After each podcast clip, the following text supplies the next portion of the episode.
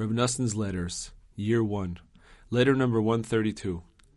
Extend greetings to my young friend, the holy, praiseworthy fruit, Reb Nachman, Rabbi Nachman's grandson.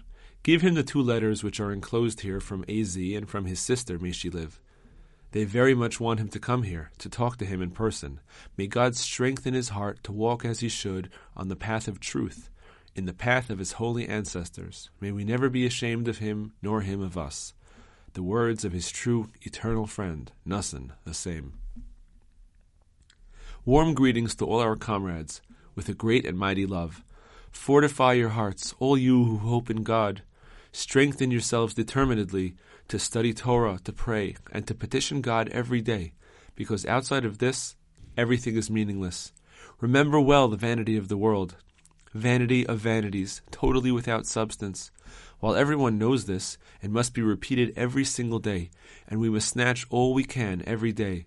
Maybe, just maybe, we will be able to rescue our souls from the great torrential waters, from the abyss of the vanity of this world. No matter what happens, the desire alone for holiness is also extremely valuable and good, and the effort to rescue oneself, even if one does not succeed as one might, is extremely valuable and good as well.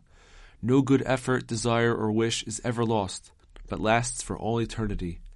In the end, all of a person's efforts and desires for good will join together to lift him out of the pit of destruction, from the deep mire into light, where he will gaze upon the pleasantness of God.